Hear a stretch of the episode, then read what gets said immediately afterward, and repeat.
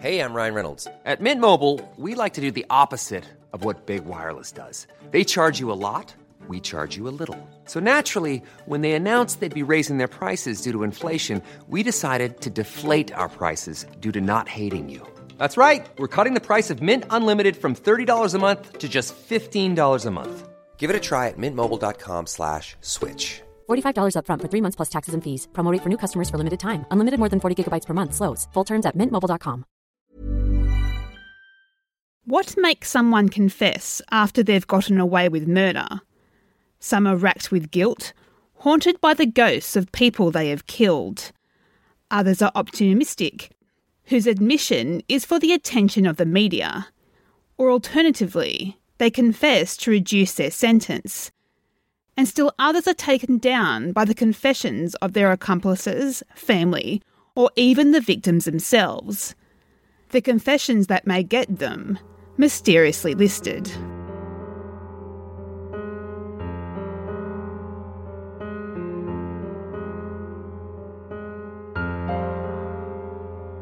Number 10 Derek Medina. Moments after Derek Medina shot his wife eight times in a fatal attack in 2013, he posted a picture of her corpse on Facebook, along with a caption reading RIP.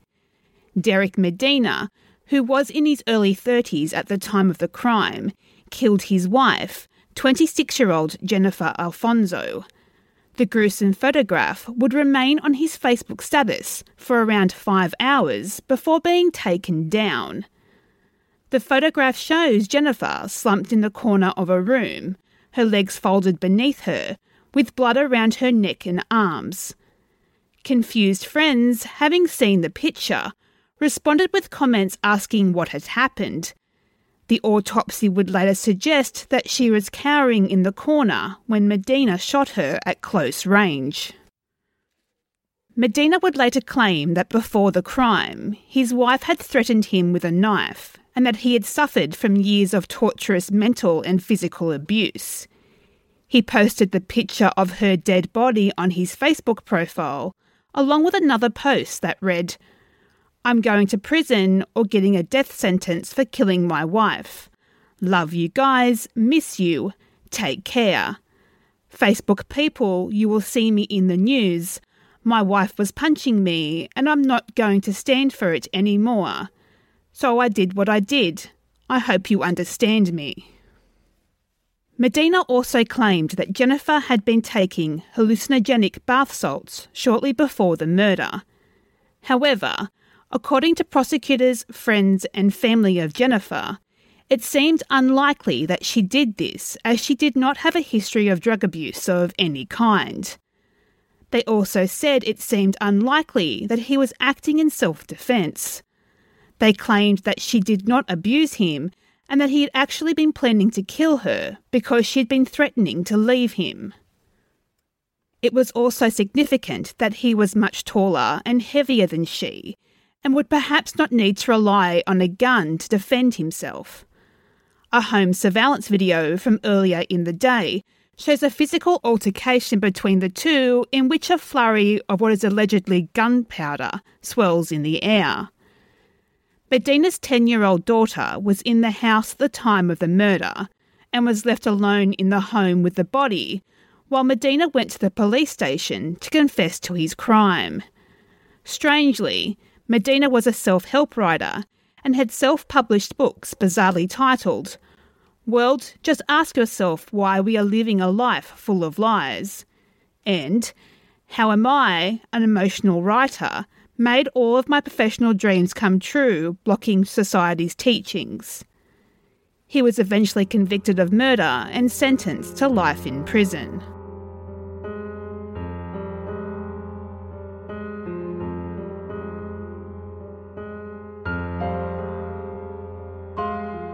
Number 9 Walter Grant Kaiser. In January 1986, Sergeant Floyd Moore was second in command of the Bay County, Florida Sheriff's Office Special Investigations Unit. He was well liked in the department and he was a father. On January 28, 1986, Moore was working at his second job as a security guard at an apartment building in Panama City. Moore was dressed in a sheriff's uniform and he had his radio. At some point in the evening, he radioed and asked for a MARC unit to come to the apartment building. When the unit arrived, the officers were shocked by what they found. Sergeant Floyd Moore was lying dead in the parking lot. He'd been shot in the head with his own revolver. His body was sent to the morgue while his fellow officers searched the crime scene. They also interviewed people who lived in the apartment building, but no one saw anything suspicious. Based on their initial search, they had no leads and they had no suspects. It appeared that Moore was just shot at random, and that would make it more difficult to figure out who had killed him. But then the investigators got a call from the morgue. The medical examiner found something interesting in Moore's shirt pocket. It was a driver's license belonging to 37 year old Walter Grant Kaiser. The police found Kaiser and arrested him the following day. They determined that Moore caught Kaiser attempting to rob the apartment building he was watching over. Moore asked to see his ID and then put his ID in his shirt pocket. Moore asked Kaiser to follow him out to the parking lot where the Mark unit would be arriving. When Moore turned his back on Kaiser, Kaiser reached for Moore's gun and shot him in the head. Kaiser then panicked and forgot he had given his license to Moore, so he ran away without grabbing it. Kaiser was convicted and sentenced to death. His death sentence would be eventually overturned and it was downgraded to life in prison. He is currently serving his sentence at the Jackson County Correctional Facility. Moore's family and his fellow officers like to think that he solved the last case he ever worked on, which was his own murder.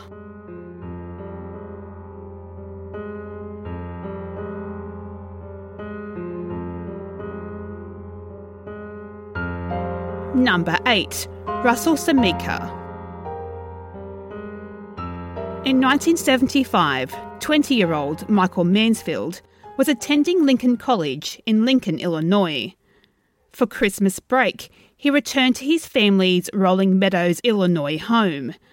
On New Year's Eve, Michael received a call, and he told his parents he was going to meet a friend who lived in Arlington Heights. Sadly, Michael never returned home. Six months later, on June 2nd, 1976, 51 year old Ruth Martin of Lincoln, Illinois, didn't show up for work. On the floor of her garage, the police found blood and a 22 caliber bullet. Her car was found abandoned 2 days later in a hotel parking lot in Bloomington, Illinois. In the trunk of the car, there was a lot of blood. The blood was tested and it was found to be the same blood type as Ruth's. The police searched for her, but she was nowhere to be found.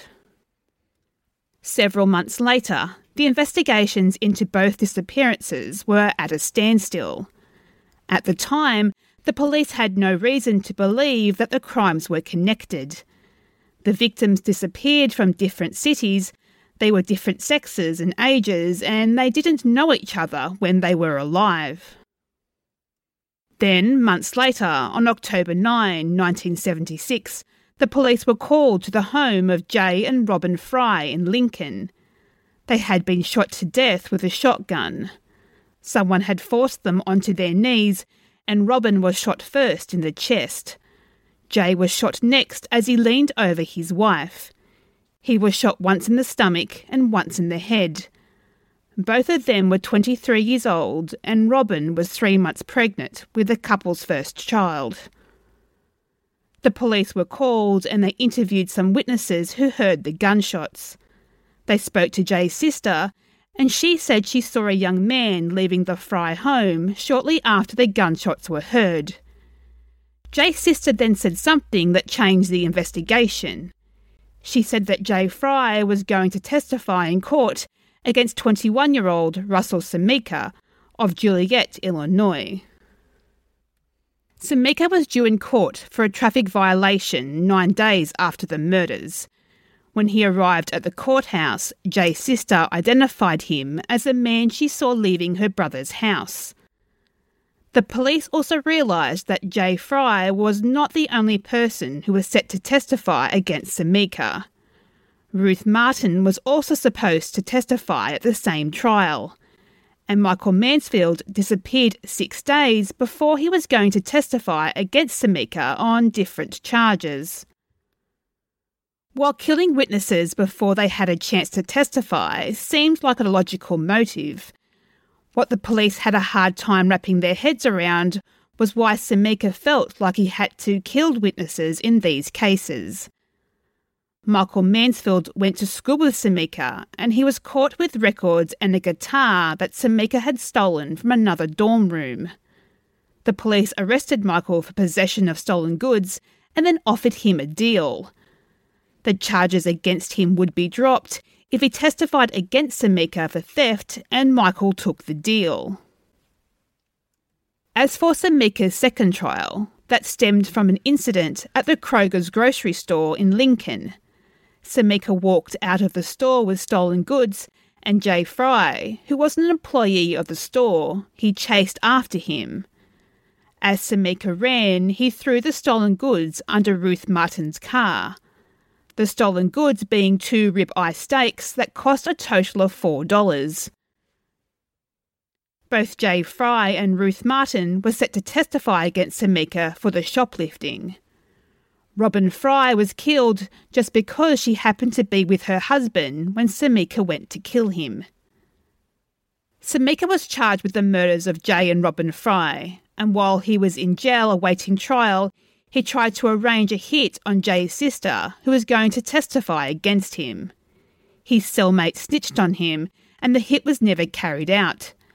Samika was found guilty and he was given two life sentences of 100 to 300 years in prison. Since the bodies of Michael Mansfield and Ruth Martin were still missing, Samika wasn't charged with their murders.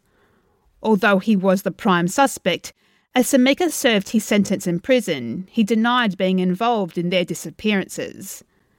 That was until, in October of 2011, 56 year old Samika, who was now dying of a terminal illness, he started to change his story. He confessed to investigators that he killed Michael, but he wouldn't tell them where the body was. He then confessed to killing Ruth and burying her under Interstate 55, which was under construction at the time of her murder. He said that he killed her on the day that he abducted her and buried her later that night, but since he buried her at night, he could not remember the exact location of the body. Unfortunately, the bodies of Michael Mansfield and Ruth Martin have never been found. The police continue to look for their bodies, but they consider the murders solved.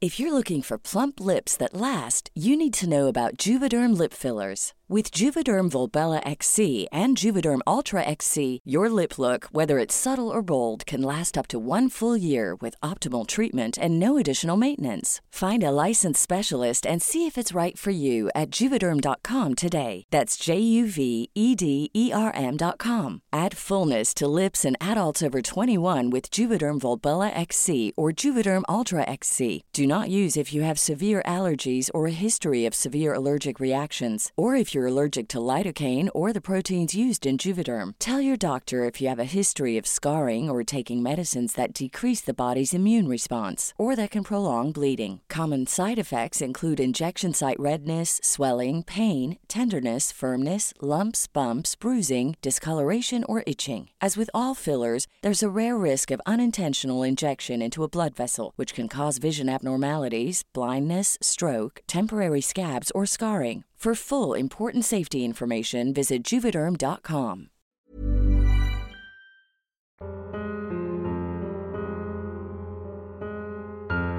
Number 7. Daniel Wozniak. Samuel Hare was a young war veteran, having come home to Costa Mesa, California from Afghanistan. He lived in his apartment alone, but frequently visited his parents who lived nearby. On May 22, 2010, his father Stephen Hare got worried after not hearing from him for several days. He went to the apartment, opened the door, and found a woman dead on the floor. The woman was Julie Kabuski. She was friends with Samuels and she was shot in the head. Stephen contacted the police, completely certain that his son was not responsible, despite evidence at the point not seeming that way. After all, Samuel Hare had previously gone to trial for murder when he was associated with gang activity before his time in the army. The gang he was a part of was so large that the murder case was broken down into two trials. During one trial, they were all found guilty. During the trial Samuel was in, they were all acquitted. It has been seen as a very controversial case because of this. So the man who had previously been acquitted for murder now had a dead woman in his apartment and was missing. The police also checked Julie's cell phone, seeing that Samuel had invited her over the night while being emotional. Police tracked Samuel's ATM card usage to Long Beach, which was about 20 miles away. Here, the card was used to order pizza at the home of 16 year old Wesley Felich. Wesley was a teenager with no criminal record. He was arrested and told the police that the card was given to him by a friend and mentor, Daniel Wozniak, and Wesley was unaware it was stolen, that instead it was owned by a loan shark. Wozniak allegedly told Wesley to pull out the maximum at the ATM in cash. At that stage, almost $2,000 had been stolen. Daniel Wozniak was a theatre actor who lived next door to Samuel, and he had been acting in a play the night surrounding the murder. He was soon to be married to his fiancée, Rachel Buffet. Police took him into custody later that day, arresting him at his bachelor party, with his wedding only five days away. His story was initially that he and Samuel were doing a card scheme he would steal all the money from the ATM, and then Samuel would report it stolen to the bank and get the money back. Then they would both get the money, and Wozniak would use his share to pay for his wedding and honeymoon. After more interrogation, Wozniak would then make a horrifying confession that Wozniak had murdered Samuel Hare to steal his money. Looking to misdirect the police, he then used Samuel's phone to contact Julie Kabuski to lure her to his apartment, where Wozniak shot and killed her too. He then staged the scene to make it appear as though she was sexually assaulted, suggesting that Samuel had killed her and then killed himself. Wozniak had murdered Samuel at a theatre on a military base, chopped up his body, and disposed of it in Long Beach. After more than five years of court deliberations, Wozniak was convicted on two counts of first degree murder. He was sentenced to death in September of 2016. He is currently incarcerated in California's San Quentin State Prison. Wozniak's then fiancée, Rachel Buffet, was also arrested for her part in the crimes and charged with three felony counts of accessory after the fact for lying to investigators. As of the time of this recording, Buffet's charges were still pending, with a jury trial commencing in April of 2018.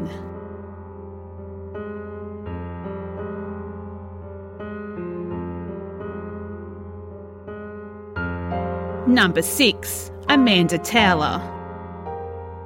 When Amanda Taylor's friends were scrolling through Instagram in 2015, they found a shocking and disturbing post after fatally stabbing the father of her deceased husband, she posted a picture of herself and her accomplice with the caption Everything I did was for the right reasons. I stabbed my father in law to death because he destroyed my husband. She also wrote, I wasn't the perfect wife, but this is the one good thing I could do. When the police discovered the body of Charles Taylor, it wasn't long before they were led to Amanda's alarming posts on social media. Amanda, whose late husband, Rex Taylor, had recently hung himself, Amanda blamed Charles for the murder of her husband, who she claimed had introduced him to drugs at a young age. She also allegedly discovered letters in which Rex confessed suffering from years of agonising abuse and neglect at the hands of his callous father. Rex had struggled with substance abuse problems for years and had left his shared home with his wife after she told him she didn't want him using drugs around their two young children. Three days before the murder, Amanda had been released from psychiatric care where she had undergone a short stay after a haunting and bizarre incident at the gravesite of her late husband, in which her friends feared that she would kill herself. She visited the grave on the day of her birthday, which she also shared with Rex. Other social media posts by Amanda included the claims I proudly did this for Rex. I love my children, but Charlie killed my husband. And I'm going to find my husband in hell and finally be at peace. The latter of which was accompanied by an image of a revolver resting on her thigh. She closed one of her messages with the line, Till we rot, Rex, till we fucking rot. In many of these posts, she seemed to imply that she was willing or ready to kill herself. Both Amanda and Rex were apparently obsessed with the macabre and murderous and were in regular contact with an incarcerated serial killer via written letters. Amanda's alleged accomplice, Sean Edward Ball, was later found with life threatening injuries after Amanda had apparently tried to murder him while they were on the run. Her motives for doing so were unknown. Amanda was charged with first degree murder.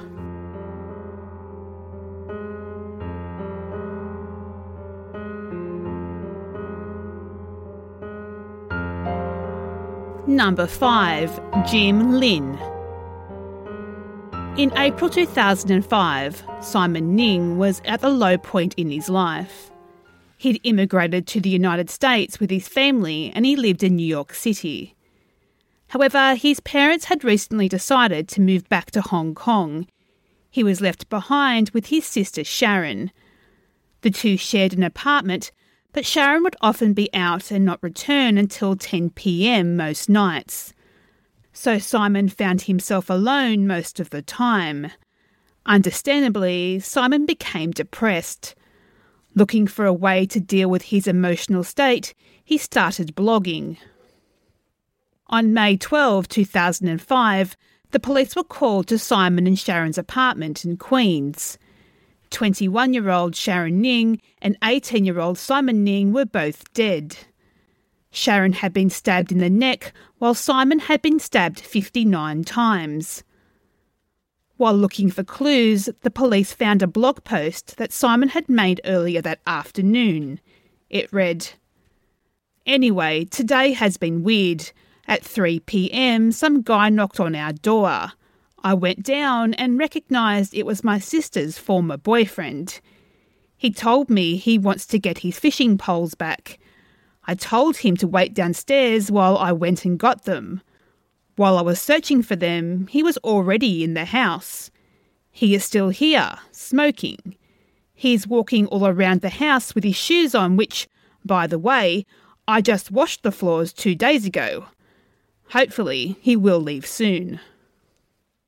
The police soon picked up Sharon's former boyfriend, Jim Lin, and brought him in for questioning. He had dated Sharon for five years and they had broken up five months before the murders.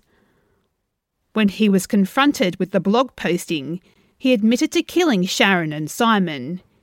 He said that he went to their apartment looking for money.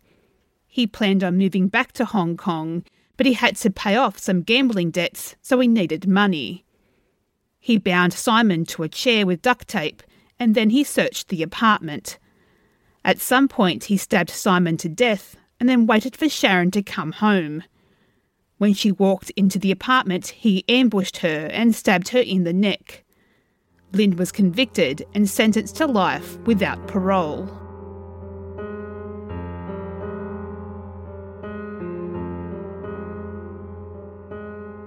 Number 4 Geraldine Kelly. Geraldine and John Kelly grew up in a rough neighbourhood in Somerville, Massachusetts. In 1970, the young couple married, and only a year later, Geraldine gave birth. First to a daughter and then a son. The couple would argue often, especially after John had been drinking. In 1981, the couple were attending the wedding of a family member, and again, John once no, and John once again drank too much. A brawl broke out between four men, and one of them was John. When the fighting was done, John's brother in law was dead. The death created problems for John with the rest of the family, and of course with the police. He was certain that he was going to be indicted, so he decided to move his family away from Somerville. The family bounced around for a while before ending up in Ventura, California, with both Geraldine and John working at a motel besides Highway 101. Geraldine ran the front desk, and John, who was a trained plumber, he did maintenance around the motel. In 1989, their children, who were 18 and 19 by this time, they moved out and became estranged from their parents. The main reason they moved out was because John and Geraldine fought often and John was abusive at times. In early 1992, the owners of the motel noticed that John wasn't around anymore. Geraldine said that he had to go out of town, and while he was away, he was hit by a car and killed. She called her children and told them a similar story. Geraldine continued to manage the motel for six more years, and then in 1998 she decided to move back to her hometown of Somerville. In November of that year, Geraldine was dying of breast cancer. Her estranged daughter came to her bedside, and Geraldine made a startling confession. She said that she killed John, which isn't exactly all that shocking. But what was the shocking part of the confession, however, was the location of the body. She said that his body was in a freezer in a storage unit in Somerville. When Geraldine moved across the country months earlier, she sealed the freezer with duct tape and she had it shipped with the rest of her stuff. The truck driver being none the wiser that there was a body in the freezer. After Geraldine died on November 18, 1998, her daughter contacted the police. They found John's mummified remains in the freezer. He had been shot once in the back of the head. The bullet, which was fired from a 38 caliber handgun, was still in his skull. In the home where Geraldine had lived before she died, they found the murder weapon. Like her husband, she had held onto it for six years.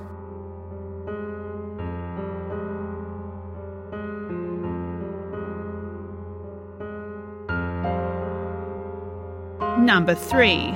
Natavia Lowery. Linda Stein was an extremely wealthy New Yorker who had once co managed such rock bands such as the Ramones. She eventually switched careers from the music industry to the real estate business and hired a personal assistant, Natavia Lowery. Lowery would eventually steal $30,000 from her boss, which resulted in a heated confrontation between Linda and Lowery. Lowery grabbed a heavy walking stick from Linda during the middle of the argument and hit her repeatedly in the head.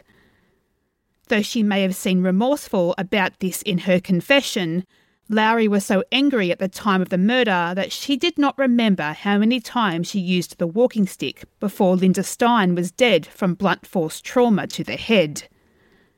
Natavia Lowery was sentenced to a minimum of 32 years for her actions.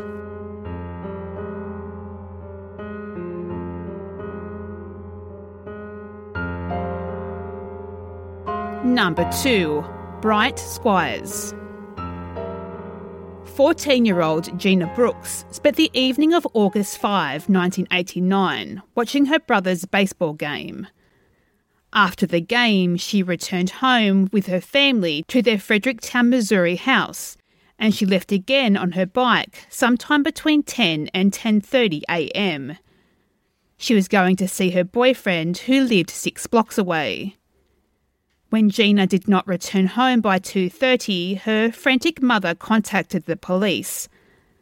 The neighbourhood was searched and her bike was found abandoned on the road about 5 blocks from her home. The last confirmed sighting of Gina was near a church not far from where her bike was found. Three men in a light green, blue, or grey station wagon were following her, and they pulled up beside her at the church. They tried to talk to her as she stood beside her bike, but then she got on her bike and started to ride away. A few people, including her boyfriend, heard some screams and they saw the station wagon speed off towards the highway. Sadly, no trace of Gina has ever been found, and it scarred the small town of Fredericktown. For years, the case sat cold, and then it took an unusual turn in September of 1996. A man named Bryant Squires was dying from cancer and AIDS related complications in a St. Louis, Missouri hospital. In his last days, he told several nurses some horrible stories that he felt he needed to get off his chest before he died. These stories revolved around several brutal murders. The first murder he confessed to was the murder of Gina Brooks. He said he was the driver of the station wagon that night. Squires said that he and two other men, Nathan Williams and Timothy Bello, abducted her. Squires claimed that it was Williams who slit Gina's throat and that he and Bello disposed of the body. Squires also confessed to abducting nine year old Angie Housman, who disappeared on November 18, 1993, in St. Louis. Squires said that he and another man abducted Angie as she got off the school bus. Her body was found tied to a tree nine days after she went missing. She'd been tortured and had died from exposure. Who Squire's accomplice was in this abduction is unknown, but we know it wasn't Williams. This was because Williams was in prison at the time for raping a minor. However, Squires did say that Williams was involved in another murder. He then went on to say that in 1975, Williams murdered 23 year old Laura Dinwiddie. Laura was a volunteer that worked with deaf inner city children in St. Louis and was found dead in her apartment. She'd been stabbed and her throat was slit. She was nude, but she had not been raped. Williams was just 14 at the time of the murder. Squires died not long after making these confessions. In 1999, the police charged Bello and Williams with the murder of Gina Brooks. Williams was also charged with the murder of Laura Dinwiddie. The FBI interviewed Bello, who had a history of sex crimes, and he said that Gina's body was in a freezer, and the freezer was buried on his father's 96 acre property. The FBI searched the property, but they did not find any trace of Gina. Because of this, the murder charge against Bello was eventually dropped, and instead he was charged with lying to the FBI. He was convicted and he was sentenced to 30 months in prison. Then both murder charges against Williams were dropped as well. The district attorney said that they believe he was responsible for both murders, but they did not have enough evidence to proceed with the trials. Squire's deathbed confessions were not admissible in court because he only told the nurses and not the police. And the nurses said they did not contact the police at the time because they did not believe that Squires was telling the truth. Williams is currently serving two consecutive life sentences with a minimum of 30 years on both sentences for rating a for raping a 10 year old girl a month and a day after Gina Brooks went missing. He's also the prime suspect in the disappearance of 12 year old Tammy Surdam. Tammy went missing from St. Charles, Missouri on August 1st, 1975. She was constantly running away from home, so her family did not report her missing right away. However, after not hearing for her for years, they thought she met with foul play. Williams told two different people that in the 1970s he abducted a girl from St. Charles, that he raped her, stabbed her to death, and then dumped the body. And like Gina, Tammy's body was never found. While Williams has been implicated in two disappearances and one murder, and he has bragged about committing as many as eight other murders to different witnesses, he has never been convicted for a single murder. He is currently incarcerated in Jefferson County Corrections Centre.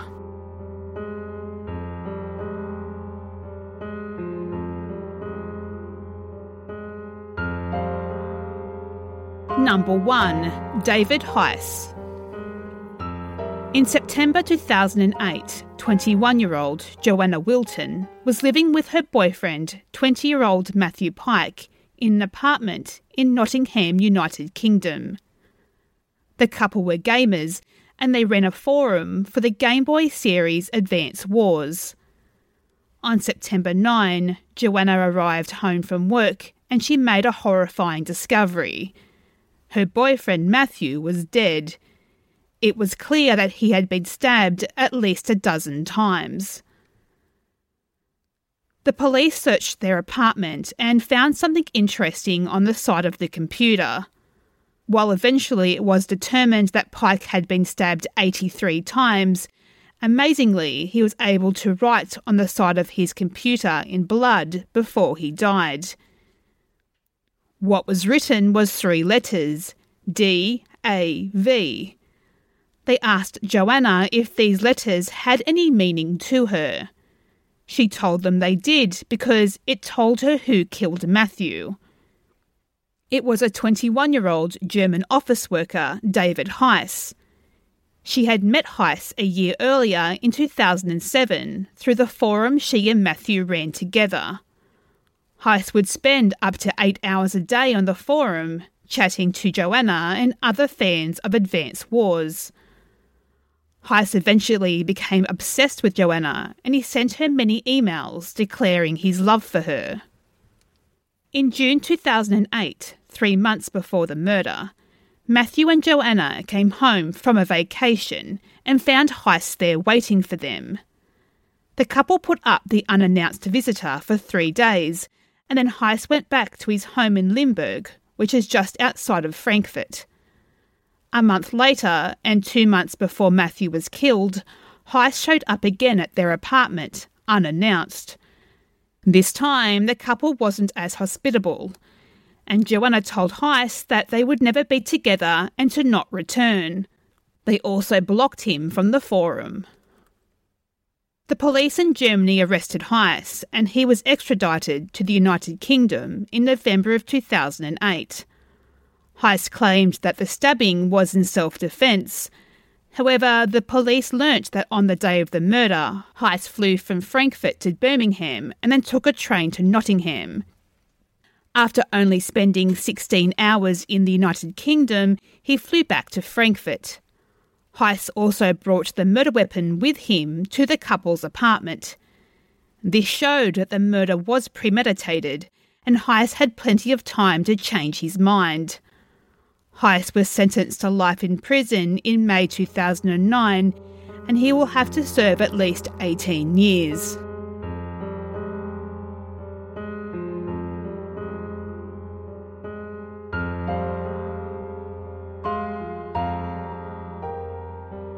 What would you like to see next mysteriously listed? Do you have a particular theme that interests you? Contact us on Facebook and Instagram at Mysteriously Listed. We are also on Twitter at Mysterious List. To find out what inspired us this episode, or our favourite podcast if you wish to learn more about the cases we discussed today, and also to listen to each of our episodes, please visit mysteriouslylisted.com. If you like what you heard today, we would love your support by sharing on your social media of choice. You can also help the show if you could rate, review, or subscribe on iTunes or your favourite podcast app. Audio production, research, additional writing, and hosting is by me, Ali. Our music is by Mayu.